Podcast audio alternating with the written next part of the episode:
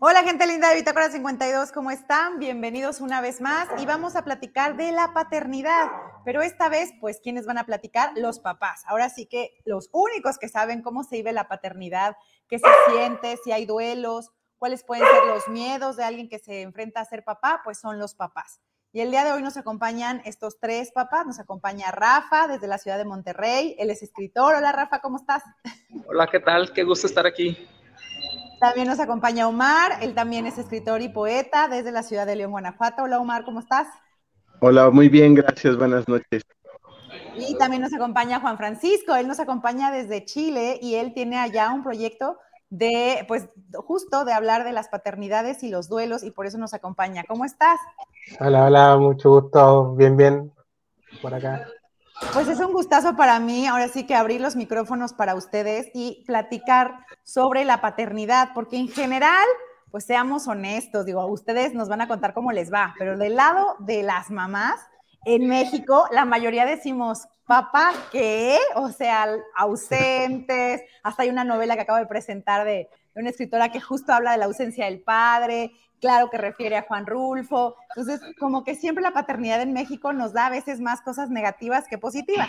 Claro, también existimos las que decimos, no, oye, oye, espérate, espérate, yo tuve un papá o tengo un papá como así a todo lo que debería de ser un papá, ojalá esa fuera la mayoría. Entonces, pues está padrísimo que nos cuenten a qué se enfrentan ustedes, bueno, los dos que están en México y Juan Francisco que está en Chile, a esta idea de paternidad, qué pesos les caen, así como a nosotras de pronto hay expectativas sobre lo que tiene que ser una madre y nos las estamos quitando. Ustedes seguro también tienen expectativas de lo que es ser papá y pues cómo lidian con eso, las cumplen, ¿no? Han buscado redefinir lo que es la paternidad. En fin, que nos cuenten de todo eso y por eso mi primera pregunta es, ¿Cómo o cuándo o las dos decidieron que querían ser papás? ¿Cómo fue para ustedes esta noticia de vas a ser papá? ¿Quién se las dio? ¿Cómo fue? ¿Dónde estaban? ¿Qué sintieron? Ahora sí que lo más honesto que se pueda. ¿Y quién empieza? Pues vámonos con Rafa. Híjole, este, para mí fue una noticia inesperada, es, ¿no? Este, y bueno, pues desde luego creo que yo nunca estaba preparado para recibir la noticia. Y, desde luego lo primero es, es, un fuerte golpe, te sacude, ¿no? Eh, y lo primero que a mí me pasó es, esta es una responsabilidad en serio, ¿no? Esta es una gran responsabilidad.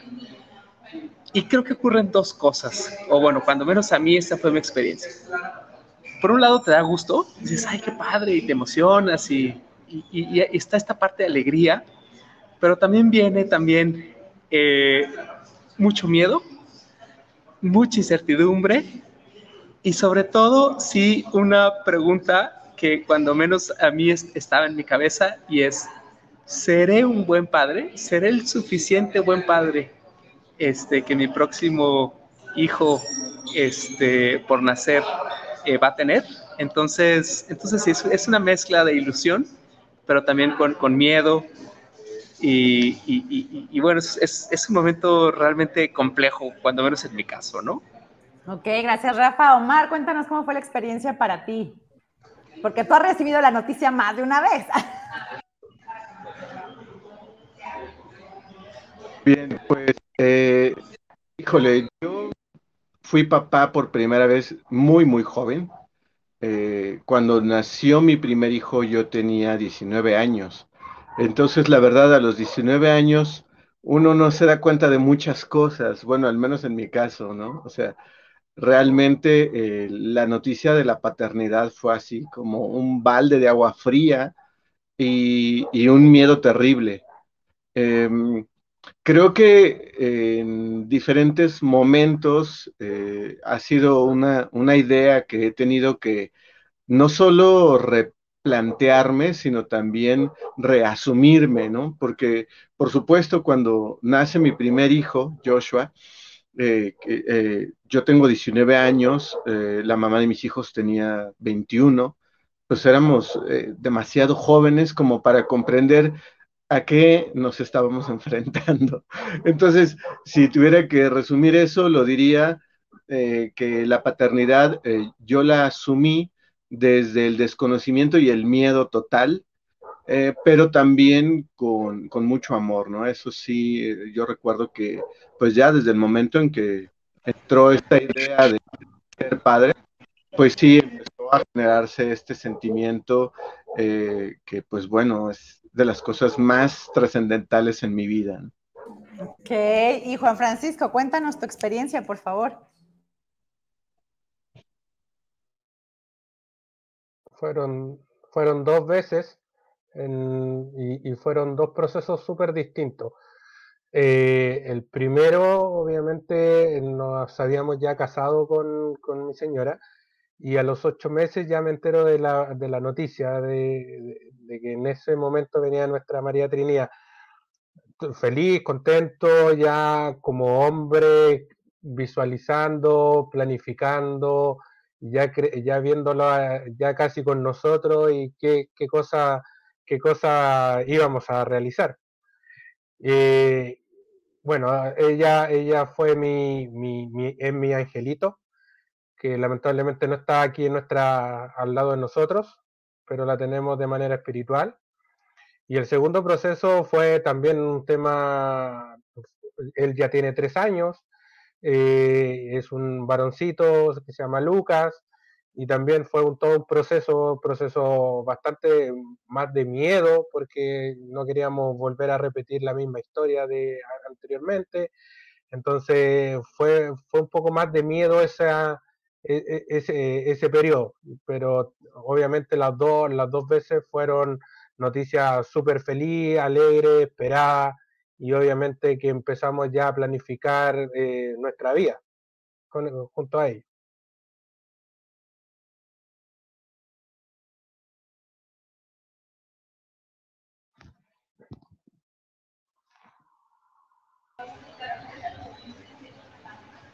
Julia, estás. Ah, perdón, que justo de, por eso tienes, como nos compartiste, el proyecto de Reconecta Coaching y justo en estos días estuviste dando una charla sobre el duelo en la paternidad y también, bueno, de eso abordaremos un poquito más adelante. Gracias por compartirnos su experiencia de cómo es que reciben la noticia de ser papás y cómo ha sido para ustedes pues esta decisión, como dicen, de miedo, de sorpresa, pero absolutamente amorosa. ¿Ok? Entonces, ahora viene mi siguiente pregunta que más o menos lo dicen por ahí.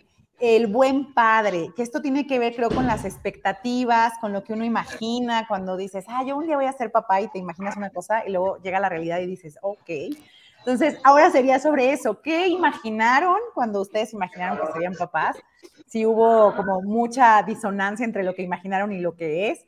Y si hay como estas expectativas sociales y cómo les fue con esas expectativas sociales. Omar.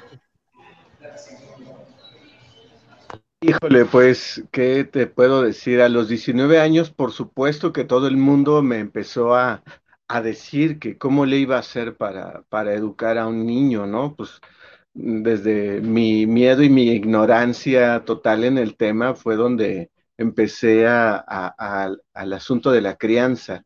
Creo que eh, es, es muy diferente cuando tienes un segundo hijo, cuando nació Balam, mi segundo hijo, Joshua ya tenía siete años. Entonces, claro, ya la, presión es mucho menor, pero creo que tenía mucho que ver con la edad que, yo tenía cuando nace Joshua.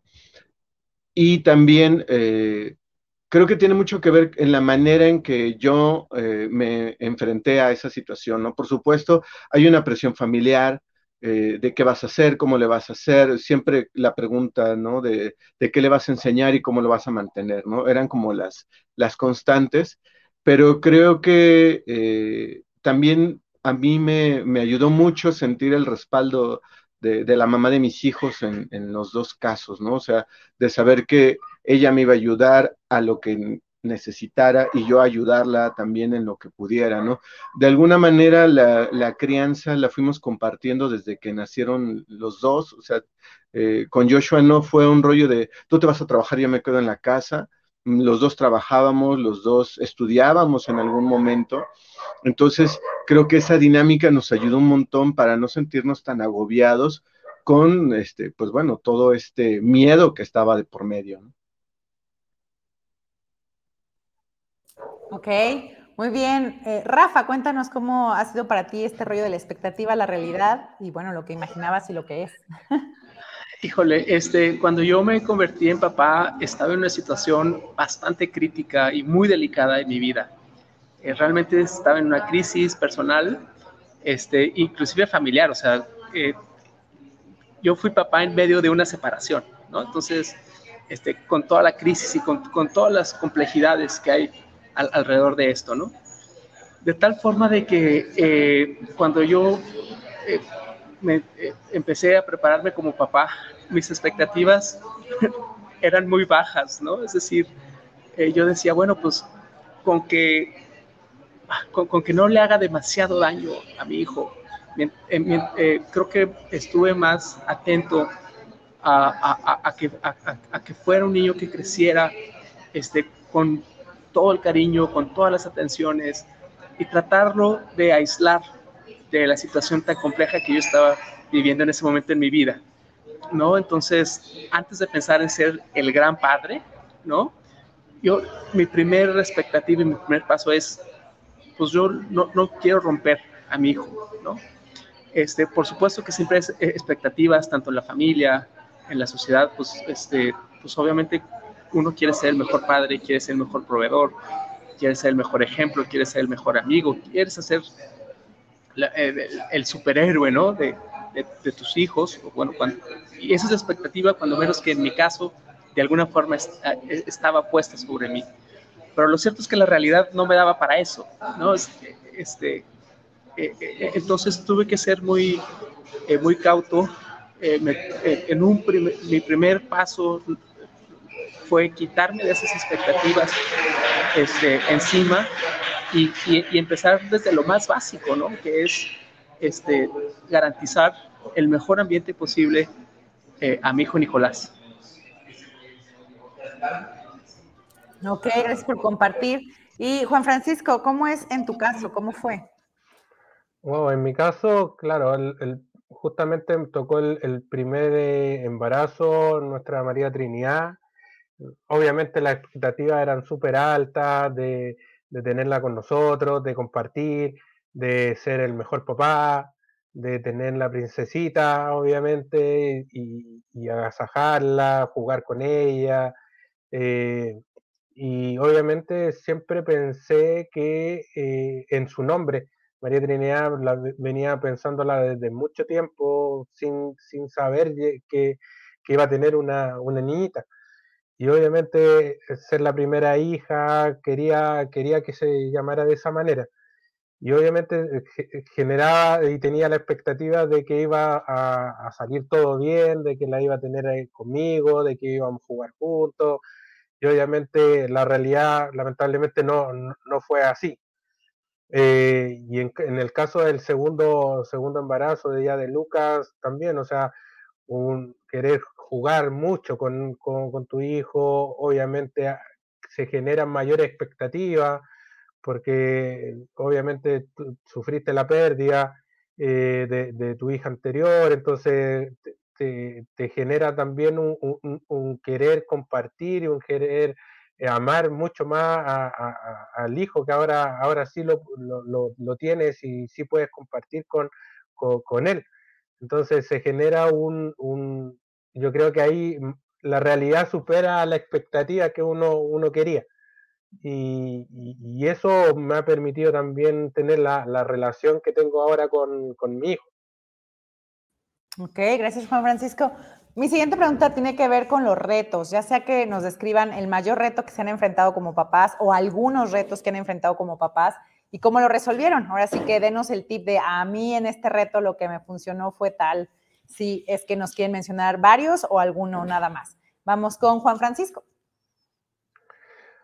el mayor reto, eh, creo que con, obviamente con, Lucas, eh, creo que el, justamente, y, aquí coincide con el tema de la pandemia, eh, creo que ha sido un lindo desafío eh, tener el cuidado de mayor, mayoritariamente de Lucas en este, en este periodo, cosa que para mí ha sido un regalo, en el sentido de que si bien trabajo de forma remota y, todo lo que conlleva, en un principio cuando comenzó la, pandemia era todo un desafío, todo un, algo nuevo, eh, además de, estar haciendo lo que normalmente hacía, tenía que estar viendo a, mi hijo eh, creciendo, que, finalmente eh, el primer año de pandemia era casi el primer año de, mi hijo. Entonces, ese fue el principal desafío, cómo ya compatibilizamos el tema del trabajo, la casa y, la crianza. Así que, pero principalmente le di el, tiempo, porcentaje mayoritariamente a mi hijo, me lo permitió el trabajo también, eh, pude ordenarme en temas de trabajo y creo que hice un acomode de, de, funciones en ese momento. Y creo que eso es también lo que me permite tener esa relación que tengo con mi hijo de, compartir, de tener nuestros propios espacios, de, abrazarnos, de, querernos mucho. Y solamente yo le doy gracias a la pandemia que me permitió realizar eso, porque anteriormente no lo hubiese podido realizar.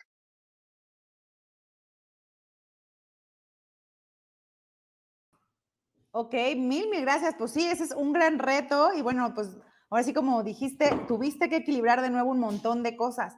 Omar, cuéntanos de tus retos, por favor. Híjole, pues bueno, el primer reto fue ser padre a los 19 años, que eso es algo que no le deseo a nadie. Este, fue maravilloso, pero era innecesario en ese momento, ¿no? Definitivamente el, asumir la paternidad a, los 19 años creo que es la, cosa más complicada de, todo lo que me pasó, digamos, al inicio. Pero eh, digamos que creo que el, reto más fuerte para mí es uno que todos los días eh, me viene y es el, el, no tener miedo a equivocarme en, las cosas que hago con mis hijos, ¿no? no sentir culpa en caso de que me equivoque, ¿no? Porque luego eso muchas veces me hacía dudar, me hacía detenerme, me hacía eh, pues no, no, no, no, no moverme algunas cosas, ¿no? Eh, recuerdo mucho que eso era de lo que más me detenía eh, cuando Joshua era pequeño. Y entonces, bueno, asumir la paternidad para mí fue eh, también entender que pues me tenía que equivocar, ¿no? Y, y, que bueno, pues era, era normal y que de alguna manera pues mis hijos, al igual que todos los seres humanos, iban a, tener consecuencias de eso, pero que no necesariamente iba a ser algo negativo, ¿no?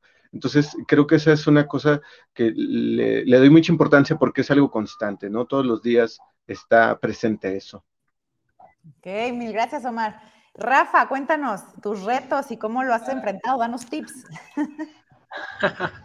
Bueno, este, una de las cosas que yo hice inmediatamente supe que iba a ser papá es ponerme a leer al, respecto, ¿no? Empezar a buscar libros, este, saber eh, qué es ser papá, qué retos voy a tener, cómo ser un, buen padre, ¿no? Entonces, este, digo, por, tal vez es un poquito mi personalidad, me gusta leer, me, me gusta estarme informando, entonces inmediatamente corrí a los, a los, libros. Y este, uno de los retos que tuve, eh, y que lo comentabas, Julia, ahora, ahorita que empezabas el programa, muchas veces, sobre todo hablando en nuestras culturas este, latinas, pues es cuando se menciona al padre, muchas veces se nos viene a la mente la, sensación de ausencia, ¿no? Y, y, ese fue mi reto, o sea, el, romper con, con, ese estigma. Eh, y yo sí quise eh, ser un padre presente, ¿no? lo cual era un reto doble, por, ¿no? por, las circunstancias por las que estaba pasando pero a, mí, me quedó muy claro, dije, yo voy a ser un papá que va a estar presente, que va a estar este, acompañando y que este, va a tener algo, algo que, que le llamo tiempo de calidad eh, con mi hijo, ¿no? Entonces, eh, también tuve la oportunidad de acomodar mis horarios y de estar, eh, de estar muy en contacto con mi hijo y la forma en la cual pude conectar y convivir eh, fue a través del juego. Eh, siempre que estoy con mi hijo, normalmente eh, el juego es ese mecanismo a través del cual los dos convivimos, nos relacionamos, nos comunicamos. Este, entonces, ese fue mi gran reto, ¿no? El, el, abrir espacios dentro de, de, mi agenda, de mi tiempo, para tener tiempo de calidad. Y además, el reto también de cuando, cuando estoy con mi hijo, estar en una condición de atención plena. O sea, sin celular, sin distracciones, sin nada. Cuando estoy con mi hijo, estoy con mi hijo. Si estamos jugando, si estamos este, en el parque, si estamos en el cine, es decir, es tiempo que yo le dedico 100% a mi hijo Nicolás, nada más estoy para él. Entonces, este, ese fue eh, eh, un reto que para mí fue importantísimo. Y el segundo también un poquito fue eh, tratar de ser un padre lo más consciente posible. ¿Y a qué me refiero con ser un padre consciente? Es a tener claro cuáles eran mis limitaciones, a tener claro eh, eh, qué cosas, por más que quiera, pues no puedo porque soy ser humano y porque pues no, no, no puedo todo. Y, y, y, a tener clarísimo también este, qué patrones o qué cosas venía arrastrando ¿no? De mi padre y, cuestiones familiares que después uno viene arrastrando generación tras generación y lo, replica. Y entonces también ese fue otro rato para mí. Dije, quiero ser un padre consciente y quiero eh, hacer el mayor esfuerzo posible para no repetir eh, e, esas herencias eh, familiares, ¿no? Con mi hijo Nicolás. Entonces, pues esos fueron mis retos a los que me enfrenté. No, bueno, pues a los que se enfrentan no nada más ustedes, yo creo que también ahí lo compartimos las mamás. Mi siguiente pregunta es, ¿qué herramientas les han ayudado a ustedes a ser mejores padres? Por ahí a lo mejor ya han dicho, a lo mejor algún libro, me puse a leer, alguien dice, no, pues traté de ser un padre consciente, pero ¿qué otras herramientas les han ayudado a ser buenos padres? No sé, juntarse con otros papás, existe un club de papás, vamos, acá como las mamás nos contamos todo, yo no sé si ustedes se cuentan todo o no, pero existe un club de papás, tienen un chat, hay una revista de cómo ser papá. Digo, porque como hay revistas de ser mamá, yo siempre he preguntado, ¿por qué hay revistas de cómo ser mamá y no revistas de cómo ser papá? O sea, ya desde ahí están de acuerdo que hay una carga social. Entonces, bueno, esa es mi pregunta en general. ¿Qué herramientas les, les han servido? ¿Qué herramientas creen que estaría padre que existieran? No sé, y cosas que les hayan pasado de papá que decían, oye, no piensan que los papás hacemos esto y sí lo hacemos, ¿no? Entonces, ¿quién? Vámonos, Omar. Venga, Omar.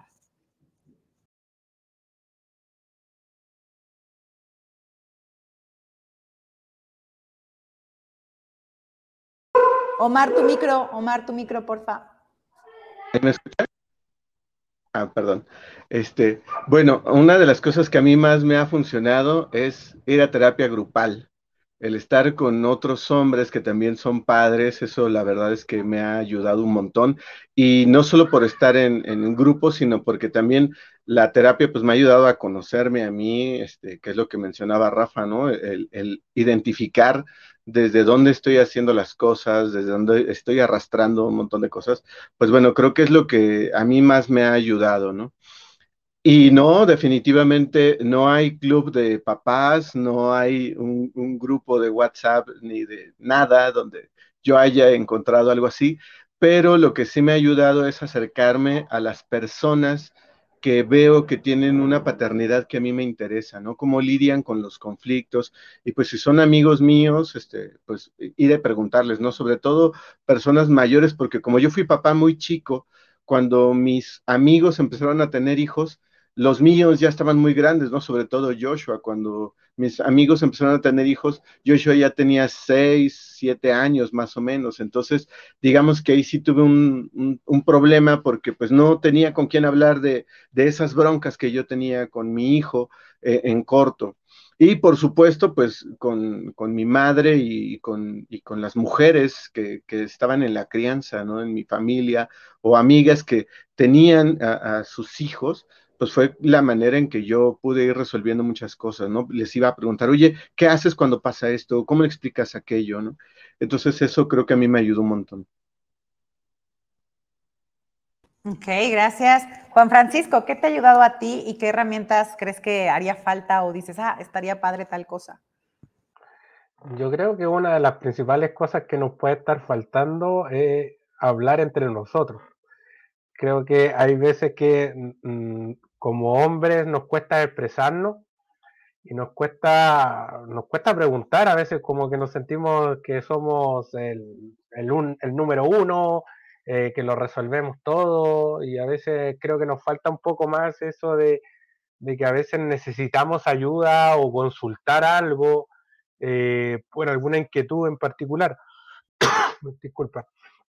Y, creo que de a poco se ha ido abriendo. Por ejemplo, aquí en Chile eh, hay, veo tribus ya de papás que hablan de, de ciertas cosas, de, de cualquier duda que tengan, o sea, desde el pañal que les parece, desde la toallita húmeda, incluso son temas súper básicos, pero que de alguna manera nos ayuda también a entender que, qué cosas podríamos hacer mejor, podríamos hablar las cosas.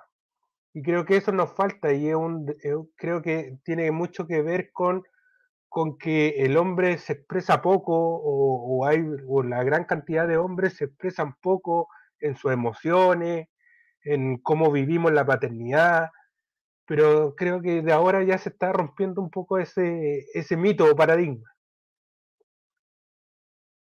Ok, mil gracias Juan Francisco. Rafa, cuéntanos uh, tu experiencia.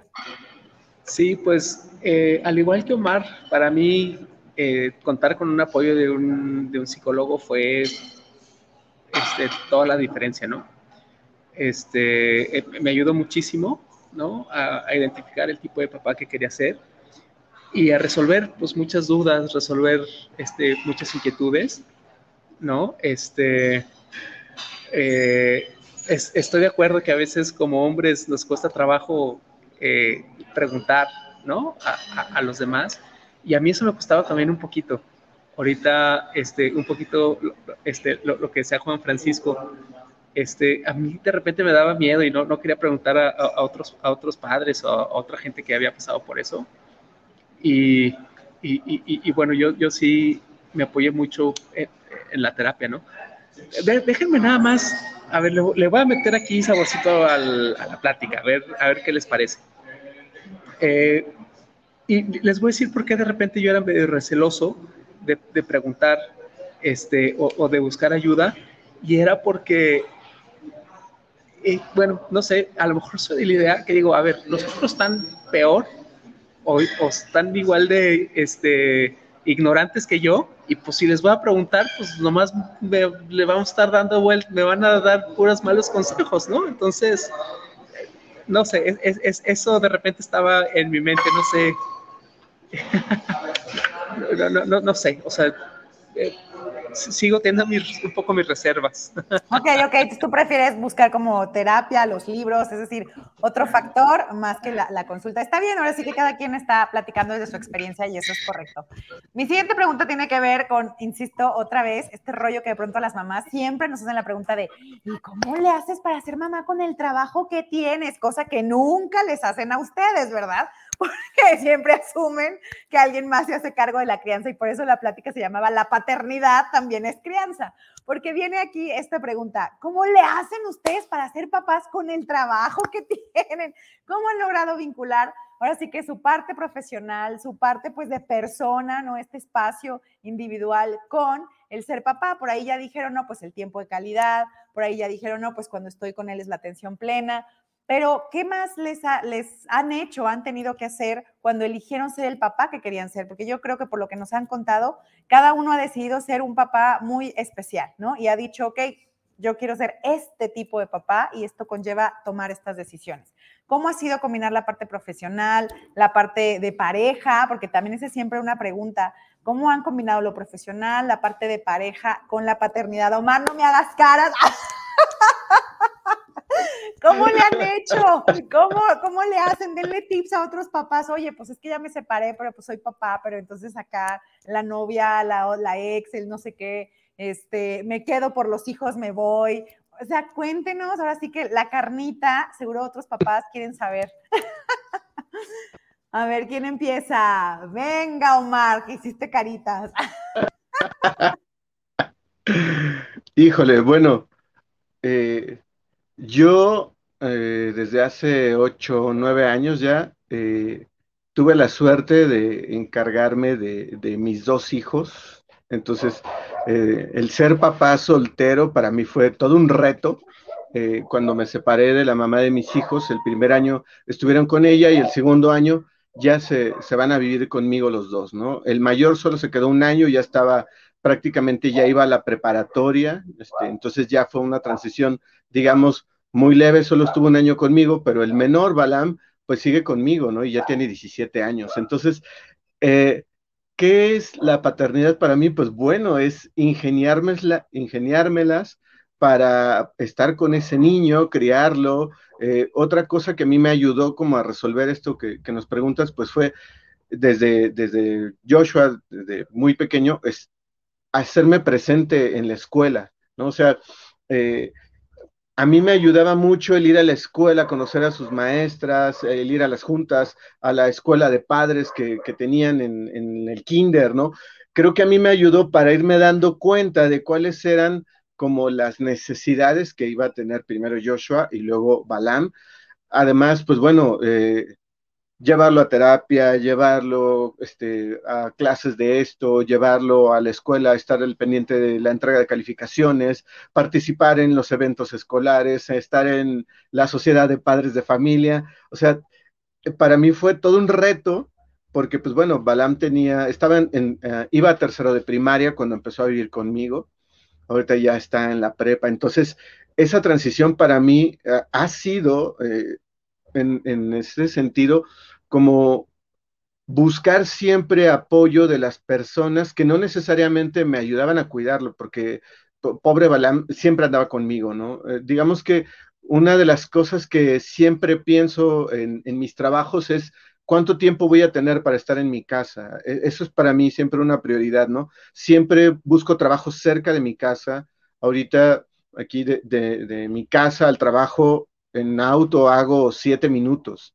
Entonces, siempre fue para mí una prioridad eso, ¿no? O sea, ¿cuánto tiempo tarda en desplazarme? Y de hecho, en el colegio en el que trabajo nada más voy tres días precisamente por eso, porque me quedan otros días para hacer otras actividades y además descubrí ese, lugar donde trabajo porque me quedaba de paso a la escuela de mi hijo. Entonces dije, ah, aquí hay una escuela, podría venir a pedir trabajo. Y fui y me contrataron, tuve muchísima suerte y bueno, creo que ese es el asunto también, empezar a buscar los espacios y las actividades en las cuales yo estaba seguro que podía llevarme a mi hijo, ¿no? Pobrecito, o sea, había montones de veces en los que lo traía conmigo dando algunas clases, yendo a algunas ferias de libro, presentando libros, o sea, el pobre siempre andaba conmigo hasta que llegó el momento en que me dijo, ya, o sea, ya dame chance. Y bueno, ahí venía la dificultad para mí de decidir si ya lo consideraba listo para dejarlo solo, que la verdad no fue nada sencillo, ¿no? Entonces empezamos a hacer negociaciones porque él ya estaba harto y fue así como que, ok, te voy a dejar una hora, te voy a dejar dos horas, te voy a dejar mediodía, e-, ese tipo de cosas que fuimos negociando, ¿no? Pero ahorita que mencionabas este asunto de la pareja, pues también se vuelve todo un lío porque, pues bueno, para mí, eh, digamos que en, mi mente ya no está eh, la idea de tener más hijos, ¿no? Entonces, por ejemplo, es también, si conozco a alguien y que tiene interés en tener hijos, pues desde un principio era así como que, pues no, o sea, yo ya tengo unos niños y tengo un niño sobre todo, el que me tengo que encargar y es impensable para mí, este, eh, otro hijo, ¿no? Y por otro lado, eh, pues bueno, también las parejas con las que he llegado a tener alguna relación, pues también desde un principio, ¿no? ¿Sabes qué? Yo vengo con un, combo, ¿no? O sea, que pues era un niño pequeñito que era sumamente demandante, del cual yo me hago cargo de todo, entonces, pues si le entras, pues qué padre, y si no, pues gracias por participar, ¿no? Pero sí es, eh, digamos que al momento de hablarlo todo suena muy bien, pero ya en la práctica no siempre sale como te dicen que va a pasar, ¿no? Ok, Omar, gracias por compartir. Vamos contigo, Rafa, cuéntanos, ¿cómo es por allá? ¿Cambian las cosas allá en los regios? Híjole, muchísimo. Ahorita que decía que Omar hace siete minutos de su casa al trabajo, no, bueno, o sea, yo ya se me hace que me quisiera irme a vivir a León, porque aquí pues, son media hora, si te fue bien, ¿no? O sea, aquí es, si dices, tengo que hacer 30, 40 minutos al trabajo, en Monterrey decimos, oye, vive cerquita, ¿eh? Qué bien te va, ¿no? este, y sí, o sea, la verdad es que eh, yo, yo, tengo la, la fortuna de, soy, soy profesionista independiente, entonces, sin embargo, sí me vi en un dilema eh, porque yo a Nicolás lo veía dos días entre semana, martes y jueves por la tarde. Entonces, a esas horas yo no podía agendar ni consultorías, ni cursos, ni talleres, ni nada. Entonces, híjole, sí tuve que sopesar y, a clientes decirles, ¿sabes qué? Si me pedían que una junta, si me pedían un trabajo, si tenía algo que hacer martes, jueves, lo rechazaba y les era tan tan, les era muy sincero, les decía, mira, yo los jueves, martes y jueves en la tarde, yo estoy con mi hijo, discúlpame, pero yo no te puedo dar ese curso, no puedo dar ese taller, no puedo ir a esa junta. Y bueno, si no se hace el negocio, lo siento. Es decir, eh, yo, yo soy de la idea que eh, como padre yo sí quiero tener un equilibrio entre la convivencia, ¿no?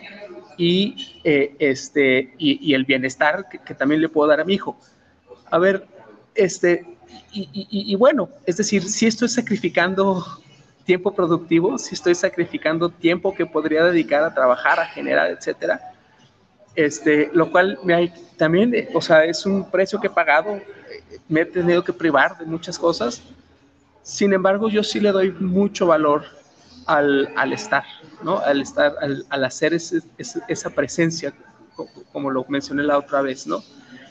Y tengo, digo, mi jugada o, mi perspectiva es que en un futuro, ahorita mi hijo tiene ocho años, cuando, cuando sea mayor, eh, ese tiempo que pasó de calidad conmigo eh, va a rendir más frutos que el dinero que dejé de ganar, ¿no? Este, por, por no atender un cliente, una cita o dar una consultoría, etcétera, ¿no? Es decir, a ver, yo, sí estoy jugando en contra del sistema, eh, al, decir, para mí es más valioso el tiempo, la confianza, los, este, la seguridad, los nexos, los, los lazos que pueda hacer con mi hijo, que eso le van a servir muchísimo más en el futuro, cuando sea mayor y tenga que enfrentarse a retos, que tenga que mostrarse seguro, que tenga que, er, eh, en los momentos difíciles de la vida, que sepa que, que, que, está ahí, que fue querido, que tuvo a su papá, que le dio ánimos, etcétera. ¿Sí Creo que todo eso conforme van pasando los años, es más valioso que los pesos y centavos. Entonces, pues, es, o sea, sí, yo, yo, sí me vi en ese dilema, ¿no? En, en, en dejar trabajo por, eh, por ese tiempo invertirlo con mi hijo. Ok, y allá cuéntanos, ¿y la pareja cómo le haces? ¿Ha sido fácil, no ha sido difícil? ¿También tienes como tu espacio? ¿Qué tiempo tienes solo para ti? O sea, ¿qué haces en tu tiempo solo para ti? Sí, bueno, por supuesto, o sea, también ese es un punto importante, ¿no? Este, eh, hablando también cuando estaba en terapia, una de las cosas que me acuerdo clarísimo es que si yo, a ver, no se puede dar lo que no se tiene, ¿no? Entonces, es decir, si yo no tenía también el tiempo para mí y ese tiempo de mí no lo aprovechaba para relajarme, para descansar, para hacer las cosas que me gustan, para hacer mis hobbies, para tirar flojera, etcétera. Es decir, si, yo, si yo también no tenía este, mi tiempo, para conocer a, otras chavas, etcétera, pues evidentemente eh, yo eh, no, lo, no, lo, podría transmitir ¿no? este, a mi hijo. Entonces, eh, para mí siempre fue también importante, sobre todo, pues obviamente los fines de semana, este, hacer mi vida, darme la oportunidad de conocer más gente, y en ese sentido también, o sea, ser muy transparente, ¿no? O sea, ser muy transparente tanto con, con este, con las chavas que conocía. Y me gusta mucho la frase que hizo Omar, porque yo, también siempre les decía, oye, nomás que yo soy, soy combo cuates, o sea, es, es, las palomitas y el refresco, o sea, ¿no? Este, eh, ser, ser, muy auténtico. Y también eh, algo que a mí me ayudó mucho es también ser muy transparente, este, también con la mamá de, de, de, mi hijo Nicolás, ¿no? Entonces, de repente cuando, cuando veía que, al, que, al, que alguna de las chavas iba o sea, iba a formalizar algo, que, que ya le estaba viendo como que, eh, que iba en serio, yo siempre lo hablé ¿no? Con, este, con, la, con la, mamá de mi hijo y, siempre le explicaba, ¿no? Le decía, oye, estoy saliendo, etcétera, etcétera. Y, y, y, esa, y esa situación también era recíproca, ¿no? O sea, a veces yo le decía, oye, si vas a salir, eh, déjame, o sea, yo, yo, me quedo con Nicolás, ¿no? O sea, tú también sal, este, o sea, nunca, nunca fui celoso, ni mucho menos, es, al contrario, ¿no? Eh, también trataba de que este, ella también tuviera su tiempo y su momento y que también tuviera la oportunidad de, conocer gente. Pues mil gracias. Y ahora vamos con Juan Francisco. Cuéntanos, ¿cómo has combinado un poco este, el trabajo, lo profesional, la paternidad, e insisto, en la pareja, pero sobre todo tú, Juan Francisco, Cuéntanos un poquito sobre el proceso de duelo. ¿Cómo se vive un proceso de duelo en pareja? ¿Qué, le puedes decir a los papás que han pasado por esto? Wow. Primero te respondo lo de, la paternidad ya teniendo al, hijo y comparto mucho con el tema de, Rafa y de Omar, eh, que a veces se nos, eh, pensamos más en el trabajo incluso que, incluso tomando una frase que dijo Rafa, como que vamos en contra del sistema, porque casi siempre nos dicen, eh, pasamos muy poco tiempo con nuestros hijos criándolos, que a veces casi lo normalizamos.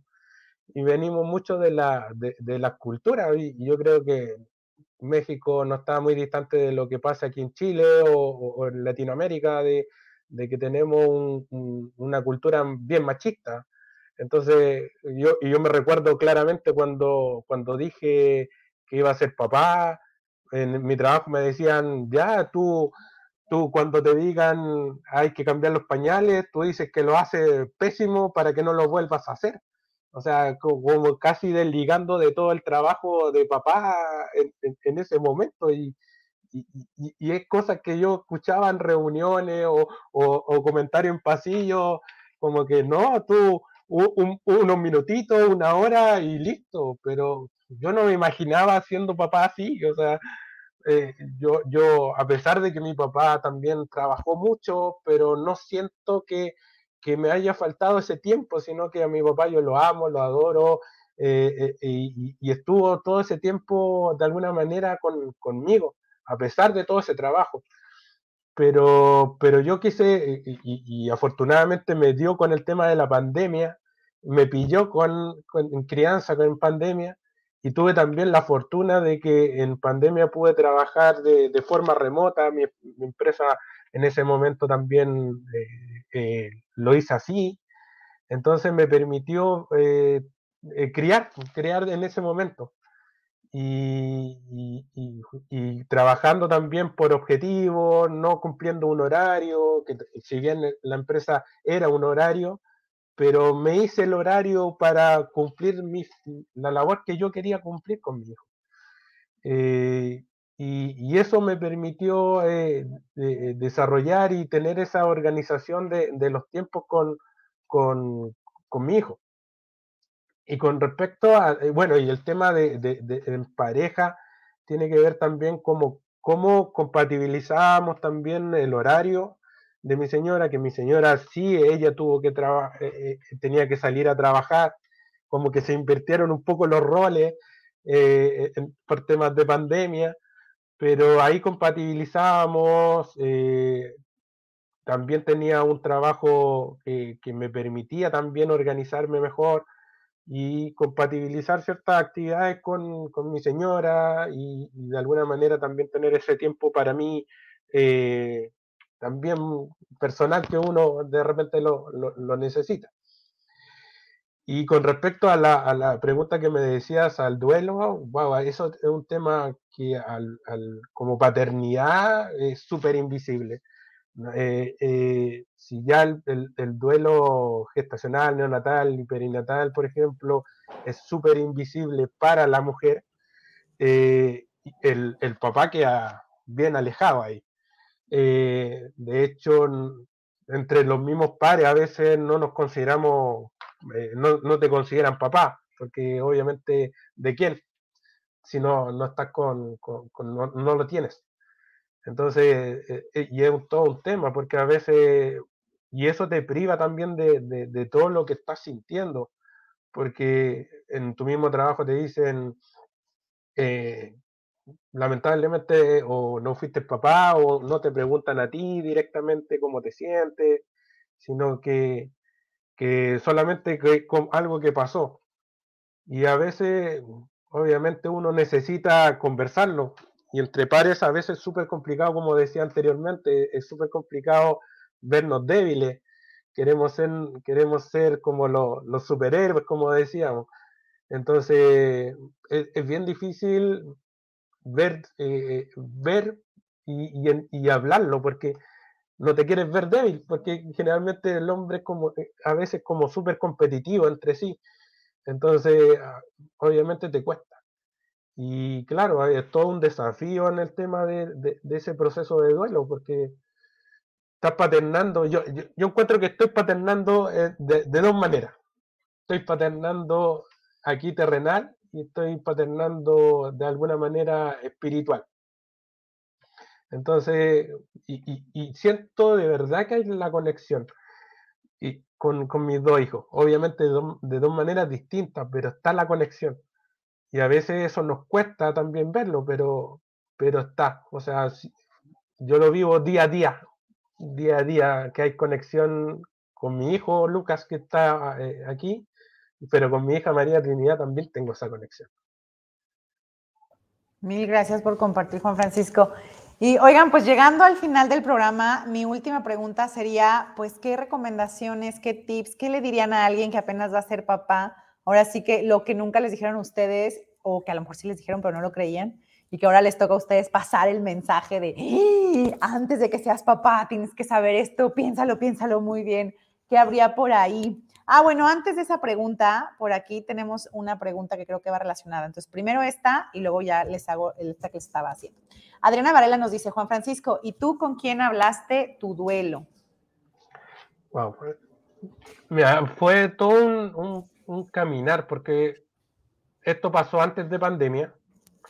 Antes de pandemia, obviamente, habían grupos especializados también en duelo. Eh, pero estos eran bien localizados, o sea, como que no se sabía mucho, eh, se mantenía como un tema tabú. Entonces, creo que la pandemia vino también a, unir ciertos estos grupos que, están a, nivel de toda Latinoamérica.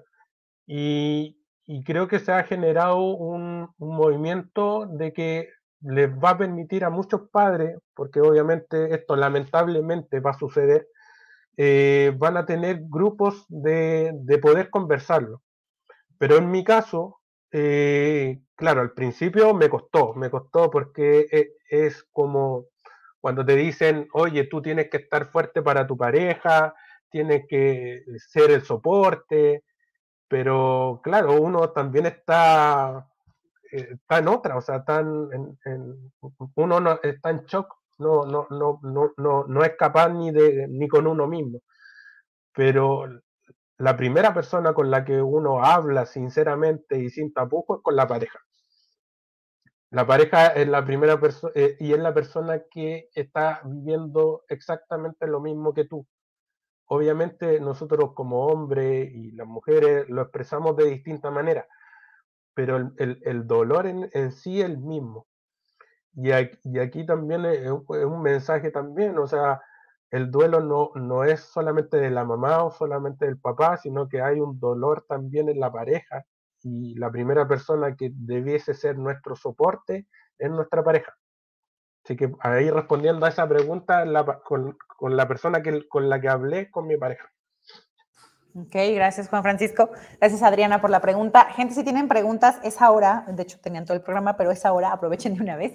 Y bueno, pues ahora sí, la última pregunta, como les decía, cuéntenos un poquito qué le dirían a esta persona que va a ser papá. Insisto, todo esto que a lo mejor no les dijeron y ustedes dicen, yo sí lo voy a decir, o sí les dijeron y dicen, no, sí, sí es cierto, le tengo que seguir pasando este mensaje.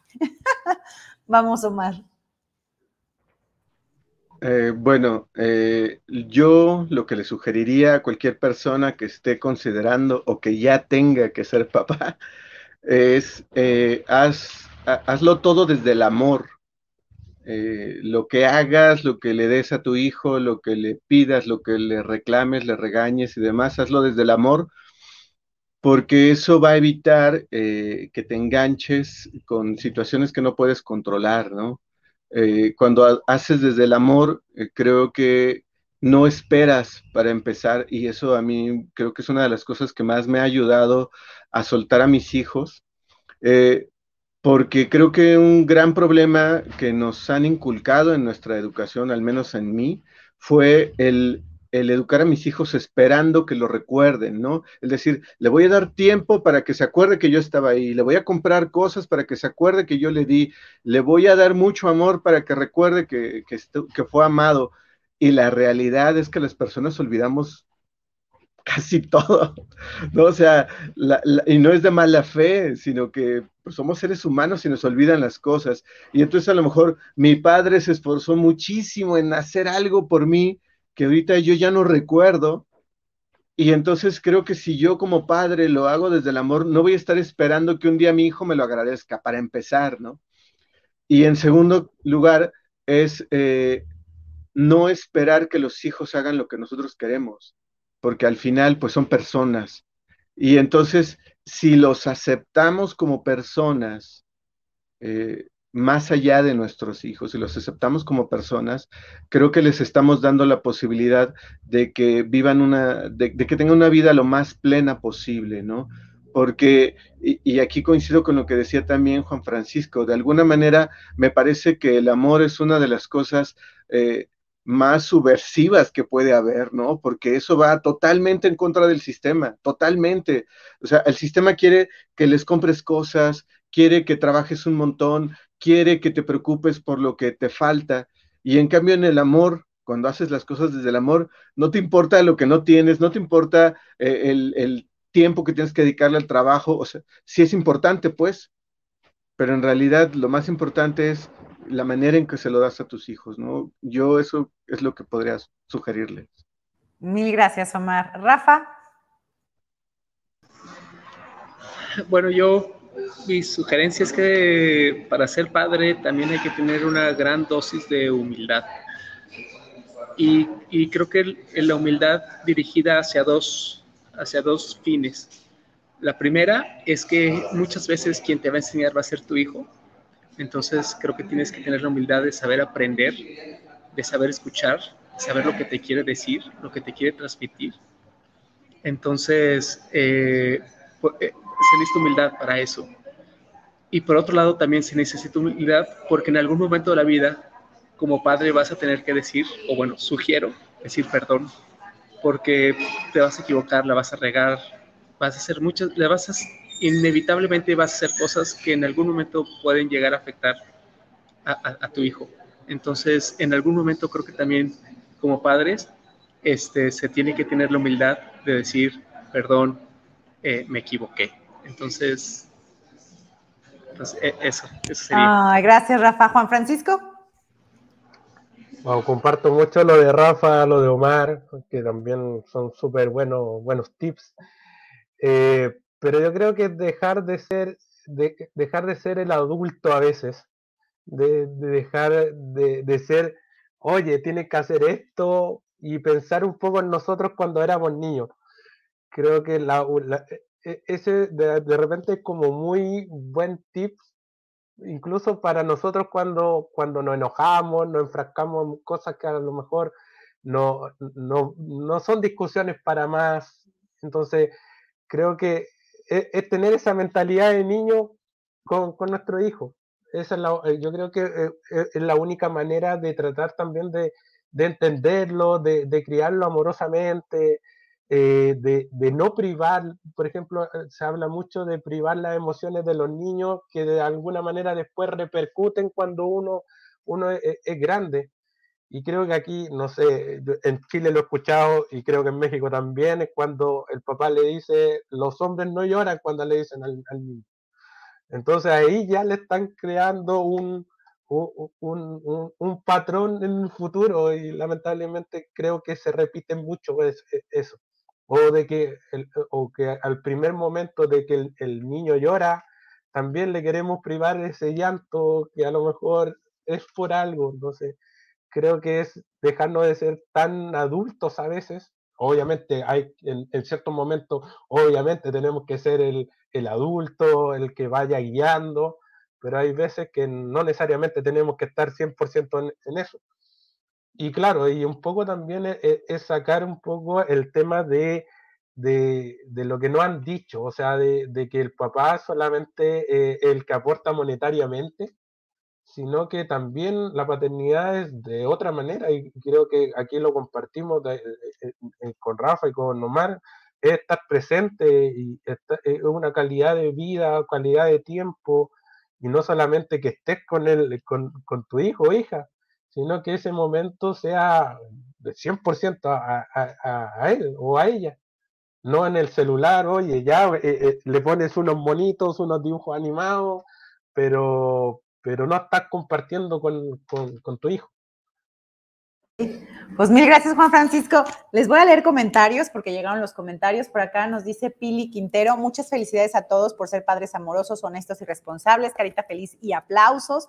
Por acá Nelly Soto dice, le diría no lo hagas, supongo que porque la pregunta fue que le dirías a alguien que va a ser papá, entonces Nelly Soto le diría no lo hagas y luego caritas de risa. Entonces lo está diciendo en tono como de chiste. Luego por acá Adriana Varela nos dice, muchas gracias por compartir su experiencia. Es edificante y maravilloso ver que hay papás convencidos de amar a sus hijos. Sigamos construyendo un mundo mejor.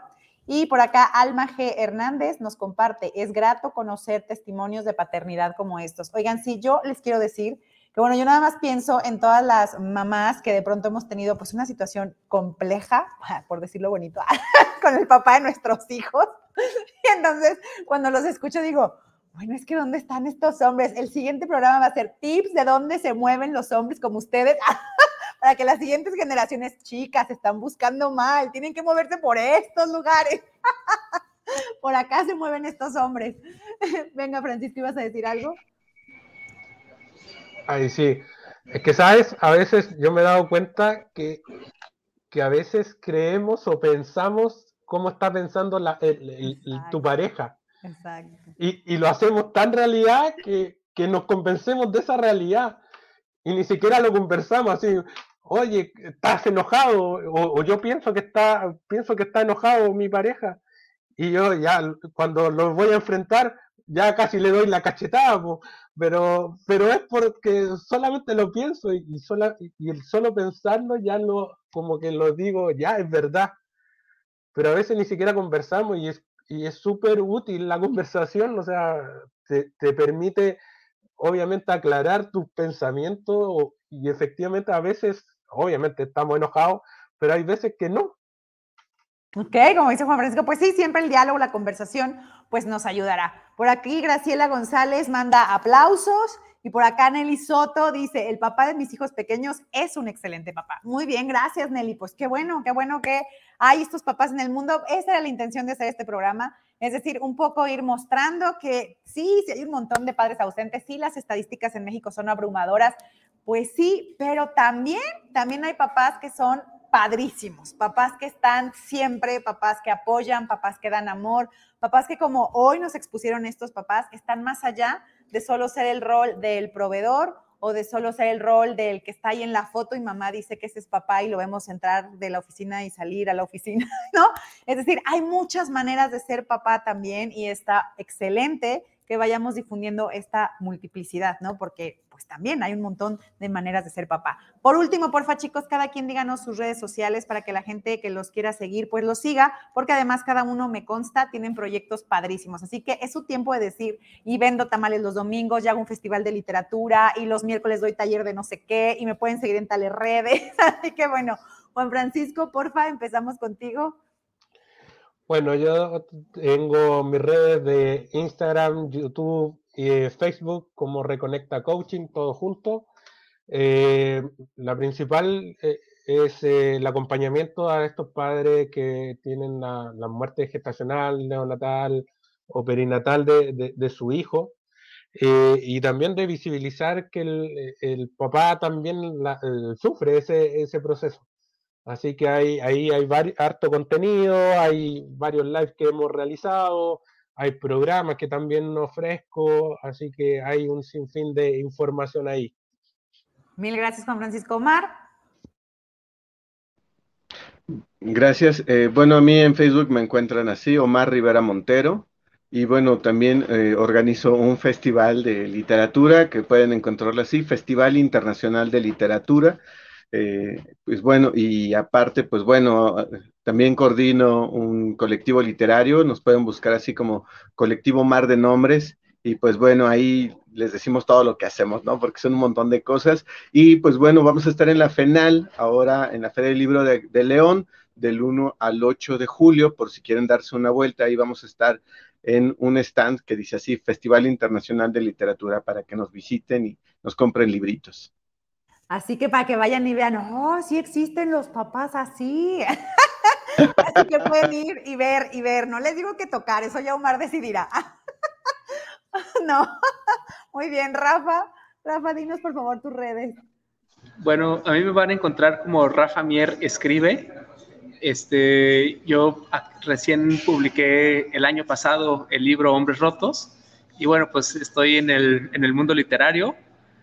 Este, me, llama la atención que comparto con mis, con mis compañeros hoy de programa. Eh, tengo una certificación de coaching, entonces este, me identifico padrísimo con, con Juan Francisco y bueno, por la parte literaria con Omar.